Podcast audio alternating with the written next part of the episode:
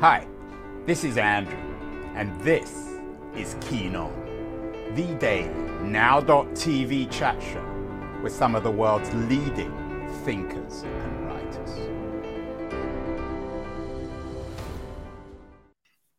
Hello, everybody. It is Friday, the 18th of November, 2022, but it might be Friday the 13th, at least symbolically for Twitter. Um, it's a nightmare down there. I'm in San Francisco. It's not very far away. Uh, Elon Musk issued an ultimatum to the staff commit to hardcore Twitter, in other words, commit yourself to burning yourselves out or take three months severance. And most of the staff seems to be work uh, seems to be not working but walking. Uh, 100, uh, 1,200 people apparently, according to the New York Times, has left. Uh, the Verge says that hundreds of employees uh, are saying no to be part of Elon Musk's extremely hardcore Twitter. Um, this may seem a San Francisco centric, tech centric issue, but I think it gets to the heart of how we are rethinking work. It seems as if um, a majority, or at least a large minority of Twitter, Twitter workers, are rebelling against Musk, not because they don't like him, because they're not willing to allow themselves to be burnt out. Um, one uh, one Twitter worker who's leaving said, uh, "I'm not pressing the button. My watch ends with Twitter 1.0. I I do not want want wish to be part of Twitter 2.0. Twitter 2.0, as as Musk made clear, requires radical commitment. Requires essentially living in the company. It all sort of all this touches on one of the great cultural and perhaps even political issues of our age job burnout, what it means, uh, and how we should approach our work. And it's particularly important today because we are talking with Michael Leiter, who is the author of a new book about burnout. It's called The Burnout Challenge Managing People's Relationships with Their Job. Uh, Michael seems to uh, have eaten his own dog food. He's talking to us from Nova Scotia. So, uh, whilst he is working, he's also having a good time. Uh, Michael, I'm not sure how closely you're following this Twitter story, uh, but who's the big loser here? Who's misbehaving in the context of the burnout challenge? Is it Elon Musk who's requiring too much? Oh, or everyone leaving because they're not willing to work hard enough? Oh, I, I'm on the side that it's uh, Elon Musk uh, asking too much, and also with the idea that the ultimate authority is with the boss, and that that is essentially the end of the story, and leaving the uh, the person on top essentially to to just direct things uh, unilaterally. I don't think that uh, the world is is really going to go along with that anymore. The world never really liked that kind of model, uh, you know, a whole lot, but put up with it for, for a very long time. But I think uh, the current workforce, particularly people who have the talent and the determination to be creative, to do things that have imagination to them, uh, they want some other kind of relationship with their workplace than simply obeying what the leader uh, commands.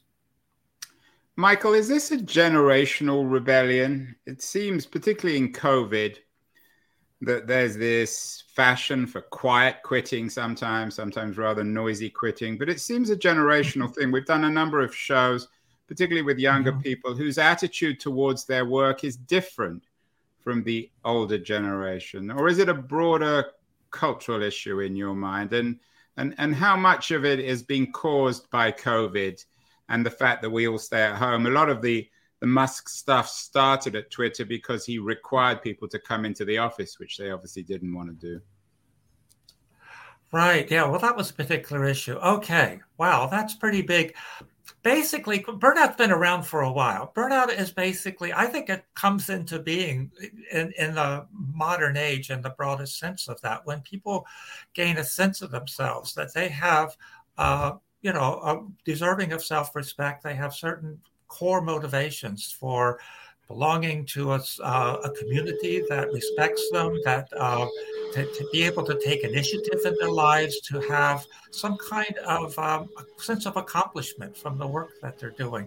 When people have those kinds of feelings and they consider them legitimate parts of their being, then that leaves this possibility for a breakdown in the relationship with their workplace. Workplaces are these structured environments. People spend a lot of time in them, and they are. Uh, they need, if there's going to be a sustaining and fulfilling relationship, they need to be uh, places where people can be fulfilled in that regard. They can be with people in a way that confirms them. They can they can accomplish things that they can feel that that is part of me and what I have contributed to things. Uh, and the more that everything has to be soaked into uh, one, you know, the, the, go up the hierarchy to the top, and all credit and all um, authority rests there, uh, the less interesting that is for people uh, to, to their lives. So I think that's been around for a while. The current generation is even, I think, more aware of those kinds of motivations, aspirations, feelings. And uh, COVID has just sort of shown that work can happen in so many different ways. You don't have to put up with the old nonsense, it can change drastically. Michael, um, Jill Lepore, one of America's most talented, probably most hardworking historians as well. I wonder if she suffers ever ever from burnout. She had an interesting piece in the New Yorker last year on burnout as a, a modern affliction or, a, or, or part of the human condition. I know you've read this piece, and there's actually a link to it um, mm-hmm. from the Harvard University Press, who who published your book. W- what's your take on the Lepore take on burnout?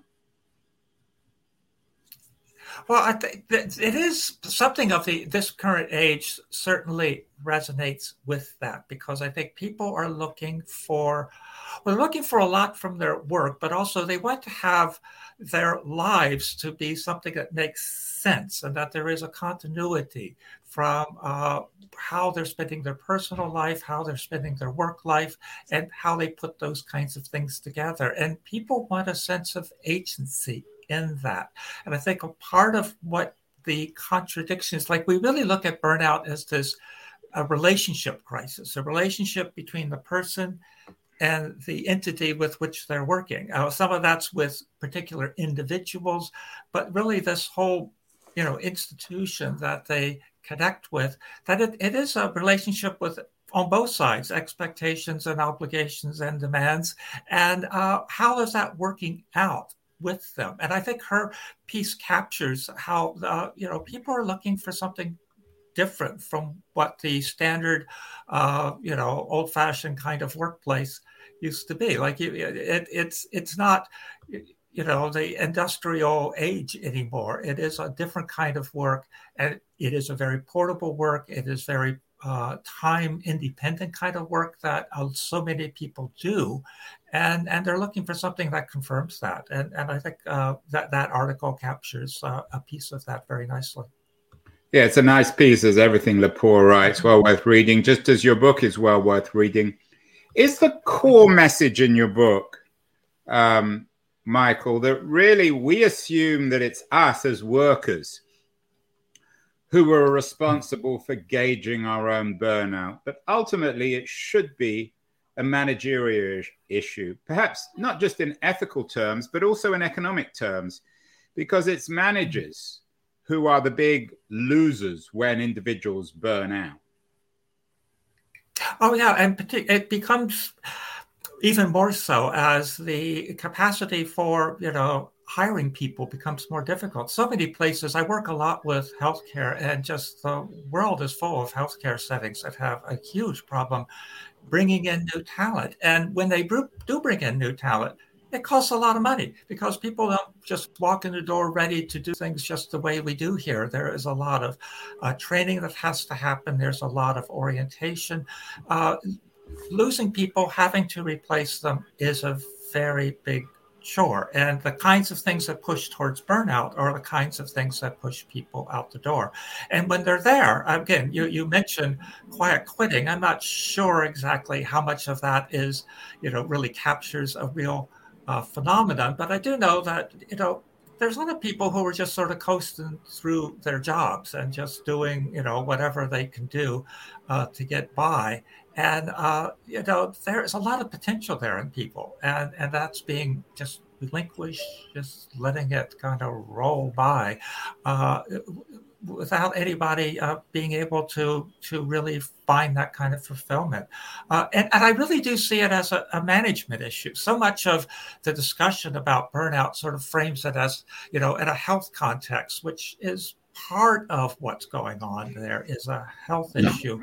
But fundamentally, look at it, it's a management issue. And managers shouldn't be trying to be health practitioners. Managers should be managers and they should look at what is it about how things are run here that are aggravating people and what can I as a manager do within my capabilities as a manager to alleviate that, to make something better for people.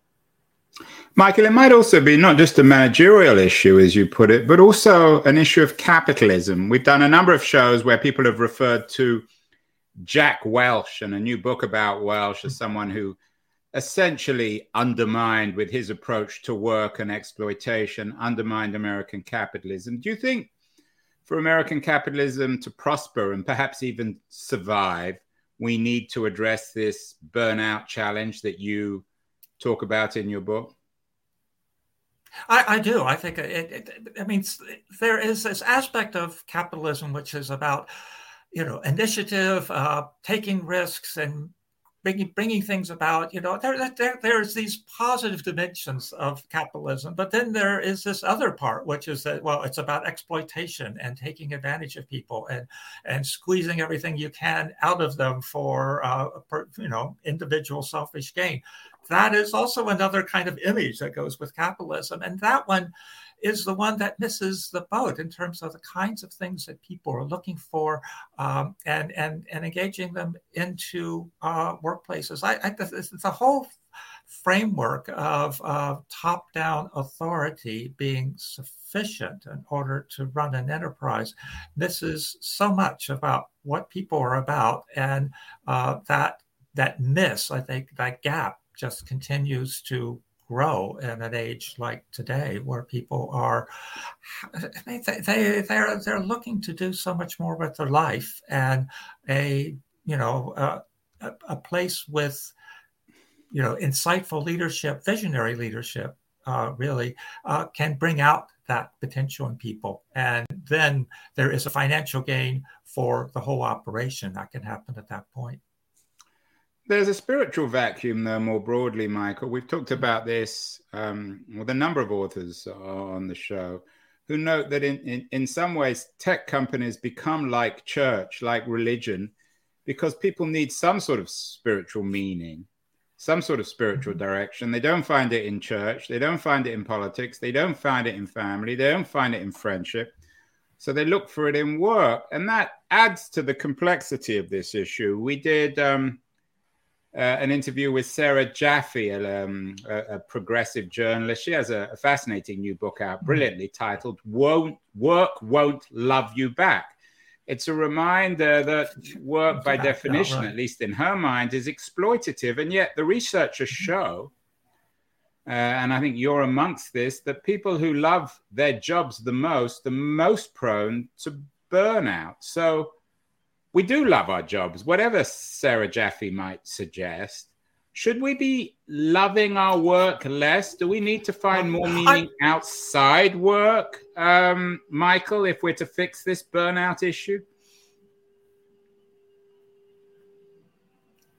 Well, I think you, you need to have a broad base. I, I think really that that spiritual dimension, trying to fulfill it at work and think, well, okay, that's going to work for me, it is going to run into problems. I think the main thing is uh, that people aren't looking for like the spiritual connection just simply in church. Like it isn't, they can't like just locate it in one place. It's a matter of within their personal life and with their times where they get to walk by themselves, but also somewhat through their work. People really do want meaningful jobs it takes up a whole lot of your life. It takes up a whole lot of your potential. And it's some place where you're going to have an enduring impact that you can have far beyond what you can do just by an individual without the resources and connections and presence that you have, uh, you know, operating from a, a, work position. So I think that that uh, that idea is there, and that is where meaningful connections are for people. Um, and and it, it's one of those sources, and that, that's where if you put all of the eggs in that particular basket, you can end up with a lot of broken eggs because uh, that relationship can end. That relationship can end without you actually um, wanting it to end at all. It's a very it, it, has got a tentative quality to it. So it, the idea that you're making a commitment to something but you it, there's no guarantee that this is going to be uh, enduring. And and it's true work won't love you back but it, i think it will provide opportunities for people to do things that can have a real kind of impact. And so i think uh, walking away or saying well i'm just not going to put my heart into it anymore uh, that individual you know you, you gain some protection from that but you also lose the potential to do something really significant. But it's the it's that high uh, value kind of work. And when you put yourself into it you are making yourself vulnerable. You are making yourself vulnerable to being frustrated and um, you know uh, just having people waste your time when you're looking at having uh, real meaningful impact and things. So it's it's it's a risky thing to do to put your heart into your work, but um, it, it you get something out of it when you do. A risky thing like love itself. Um, you talk about broken eggs, and of course, broken eggs aren't necessarily bad if they're turned into omelets. Mm-hmm. Um, h- how much of this, Michael, is bound up in a highly pressurized, stratified education system? my sense is younger people have a much greater sense of responsibility and potential burnout because education is so much more expensive uh, and so much perhaps is more expected of them from their families, particularly the the coastal elites. Um, and also, work itself is incredibly competitive. The kind of work, entrepreneurial or technological, it's hard to get. These great jobs are not growing on trees. Oh yeah, well, the competitive nature of it, it does. It, it, I mean, that's one of the things that really brings people into uh, just sort of pushing themselves entirely too too hard, and it does start at a very early age, and not in terms of not only in terms of well getting the grades at school, but also having the whole package in terms of how one is going to present oneself in order to go through the uh, various levels of being accepted into uh, the right higher education programs and where those are going to go. But the competitive nature of things, uh, people are looking for ways. Well, if I just work harder, I can get ahead of all of this, um, and and it's hard to know when you're going to turn off that spigot because it really drains a whole lot of energy out of people when working those very long hours how long are you going to be able to sustain that and to know okay i can back off here. I'm not going to lose that much ground against other people who are pushing themselves that hard.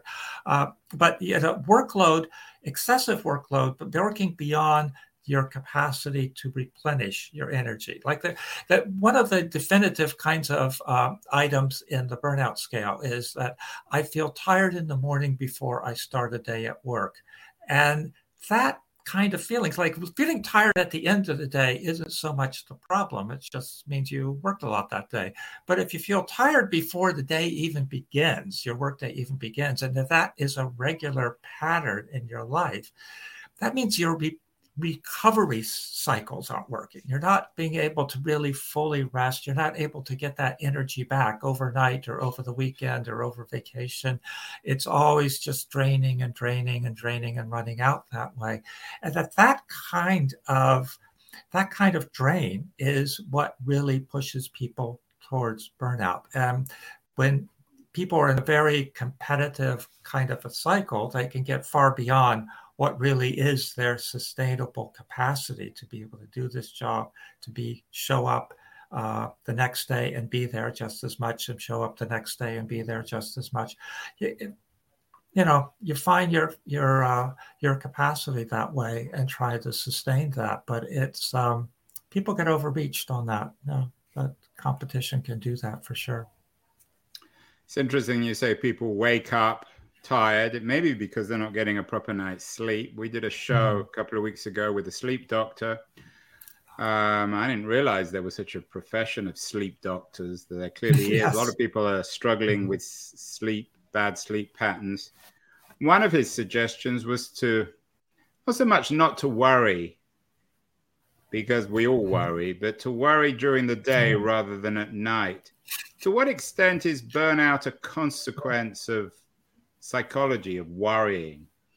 How much of it is oh, rooted yeah. in our in our heads, which is resulting in our bodies being exhausted? Well, it, it, certainly that kind of sort of uh, ruminating over things, just chewing them over again. But basically, that's primarily happening when bad things did actually happen at work. I mean, so it's it's not just sort of something in somebody's head.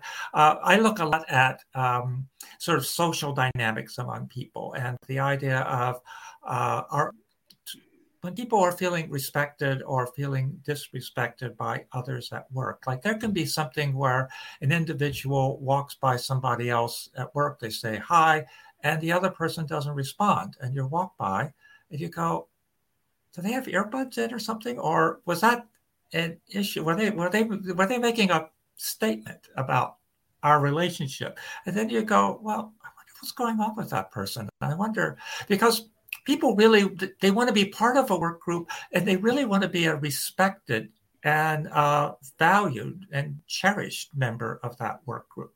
So that kind of thing. Now, there's something that's out of sort, and it's maybe uncertain. It could be that it's fine. I just didn't hear you. But it could be that it's a big deal. Yeah, and people um, take it. Yeah. In the worst case, often people interpret it in racial terms, in gendered terms, in sexual terms. Yeah. But again, Michael, are, are we too sensitive, particularly in the workplace? Do we take insults too easily? Um, are we struggling more and more to take criticism at work? My wife is a senior executive at a large tech company. And she says that, again, there's a generational issue in that younger people struggle more to, to take criticism. Do you think that if we were able to take a little bit more criticism, uh, there'd be less cases of burnout? Uh, I could help a bit, but I think that the, the, the main thing is that um, like one thing I find with, with people are sensitive to any signs of disrespect coming their way. They're less careful about. I'm not. I, I love disrespect. Okay, but some people don't. It, but, but, but, but I, I think that I'm sure this has always been true, but aren't people a little more sensitive these days than they have always been about? I, I see it with my kids and their friends that mm. they're obsessed, not all of them, but many of them are obsessed with some perceived insult or other. And, and, it, and it's exhausting for everyone, particularly themselves.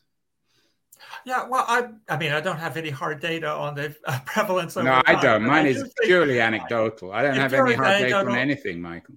There is that, but I, I guess what the point I was trying to make is that people are very sensitive. They are. A lot of people are quite sensitive to you know respect shown to themselves they aren't quite as careful about showing respect towards other people and so you end up with a bit of a disconnect and, and a lot of it's other people just simply that they're just being thoughtless for the moment rather than being uh, particularly, uh, you know, ill ill intending uh, and those kinds of interactions. I think that, but that still people end up they they feel bad and then these things happen and then they worry about them. But I, I think people are worrying a lot more when it, it, that's part of the work group that you've got today. If you're managing people, uh, that's uh, very much an issue that uh, that sensitivity, and you could say, well, they really shouldn't be quite so sensitive, but well, they are, and so that is that is people today. Are, uh, you know, I, yeah, I, I, this is an interesting issue. I mean, you're not; it's not really the focus of your book, but surely there's a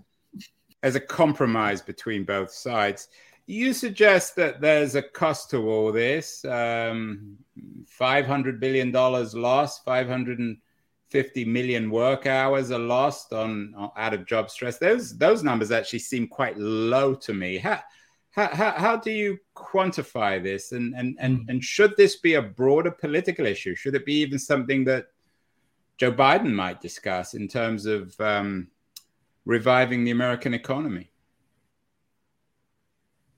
Well, actually, the Surgeon General of the U.S. did uh, about a month or so ago. Uh, there was a major communication that came out about job burnout and as the uh, you know it as a national issue of of consequence. I think uh, it, it it is both uh, burnout. See, burnout itself is not a disease. It is uh, what's uh, the WHO called a occupational condition. But but an occupational condition means that it's a situation that can cause diseases, both mental and uh, physical disorders that result from people having that sense of chronic exhaustion, that cynicism and insecurity and, and, and discouragement that goes along with burnout.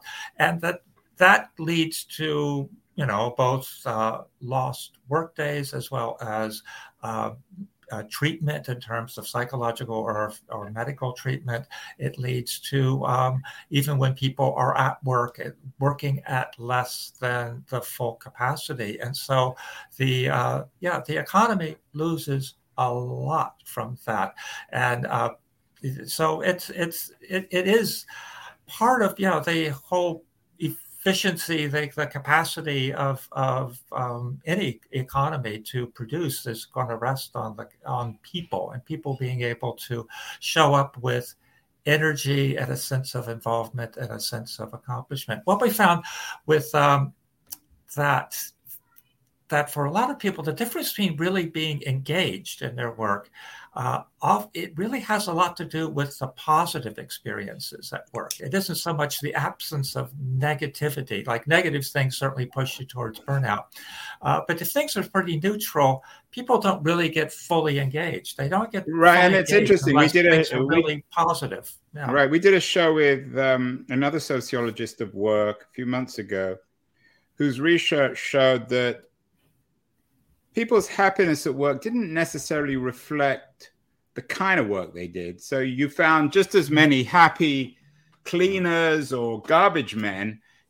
The question is how they're treated and the collaborative nature of the work. You co authored your book with uh, Christina Maslach. Um, is That's collaborative work? I mean, obviously, some books require a single author and some work requires single workers. But mm-hmm. should we all be thinking of working more collaboratively on whatever we're doing?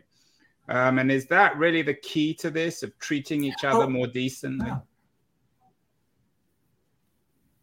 Uh, well, it's certainly an, an, aspect of it for sure. I, I, think very little gets done by one individual or by themselves anymore. There's always some kind of a support system or collaborator or partner, I think, and so much. I mean, networking with other people is uh, I think it's vital for doing anything complicated. It's a complicated world, and it's hard to have a full mastery of all those pieces. Um, and so, you know, I find, uh, yeah, writing with Christina Maslach has been a, a, a real important and who and, does the and, heavy lifting, um, Michael. I hope you're a gentleman and you open all Christ, all the doors for Christina and don't force her to to to to, to to pick uh, up too heavy stuff. I I don't know if that would capture the essence of our relationship, but I think we we each have distinct you know aspects that we bring in and experiences that we bring together that with the work that we do. And we started writing together back in the 1980s and we're still producing things together. So it, has been something that just jibes quite well. So you got to find the right partner. You've got to find mm. you know in terms of taking on different projects and uh, writing thinking about these kinds of ideas uh, you know both of us are coming up with uh, ideas that the other hadn't thought of or wouldn't have put it that way and then you yeah. go oh, that's that's really adds a lot and then you build on that so uh, you know that doesn't happen with everybody you, you got to sort of search around and find find the right person. But everyone so been, you think I, has a partner somewhere. We did a, a show a few weeks ago with a husband and wife uh, crime mm-hmm. writing team. Mm-hmm. And they've been working together like you and Christina for 30 years, and, and they obviously love each other as husband and wife, but also as collaborative writers. So it's a question of finding them. Let's end. Uh, it's a very interesting conversation, Michael. Let's end where okay. we began with Elon Musk, a rather ubiquitous character. Um, there was an interesting piece in on Fox News today suggesting that in all this controversy over Twitter and workers, uh, I'm quoting the, Fo- uh, the Fox, which is a conservative right wing uh, platform, of course. Musk triggers liberals with email urging employees to commit to extreme hardcore work. Musk's hellscape. Um, Musk is actually rather popular, I think, amongst conservatives. Is there a political dimension to all this, Michael? Is this the new, if no. you like, ideology or value of liberals, the issue of burnout and work and sympathy and collaboration, which conservatives and Fox News aren't so keen on? Is this one of the great ideological divisions of, of, of the 2020s? Well, I think there is a matter of uh, of of authority and and how that's really being uh, uh, run. Like basically, I, I think I mean, if you're going to ask people to commit themselves to that degree, I, I guess one of the questions is is it a voluntary commitment or is it a forced one is is one piece of it. And secondly is he actually going to compensate people uh, fairly for that level of commitment to his organization, or is he trying to get is he trying to get free work out of people, saying, "Well, I'm going to pay you as yeah, if you cla- had a regular classic, uh, forty hour a week job, but I want you to put in eighty, and I want that second forty for free." yeah, I mean, it's, it's, so it's, is he? Uh, Marx so it depends on the nature of the relationship. Yeah, it's Marx's version of the exploitative yeah. capitalist. All interesting issues the burnout challenge, managing people's relationships with their jobs, uh, a new book uh, in Harvard University Press, important book for those of us interested in burnout and, and how to manage employees, and for employees, how to manage or how to deal with work stress. Congratulations, Michael, on the book. I should congratulate Christine too. She's not here, but she is at least 50% responsible for the work. Um, you're in Nova Scotia. I know you're not going to work after this, Mike. You're probably going to go for a walk by the sea or something. Uh, what else do you read for fun in particular? How else can we relax? How else can we confront the oh. burnout which we all have through books? Oh, I uh, I read I read a lot of fiction. I, I actually don't read very much uh, nonfiction, a little bit. Um, like what I read recently, uh, Hernan Diaz, he wrote a book called Trust. It is mm. Wonderful, fascinating gives four different perspectives on one story, and each one takes you deeper and deeper and a more fascinating, which had a lot to do with work and how people work together and don't work together. So it's really important one there. Another book I read recently, uh, Maggie Shipstead, The Great Circle, which has a lot to do with um, flying airplanes around the globe. Uh, in the 1930s, actually, it's a piece of it. But it is, uh, again, it's people being totally uh, fascinated by an idea, dedicating themselves to making something wonderful happening. And I think, you know, that kind of thing is really, really important. But also, another thing I like um, TV programs, if you watch The Bear with uh, Jeremy Allen White, uh, that is telling you something about work and the potential for burnout. Well worth watching. Fascinating program.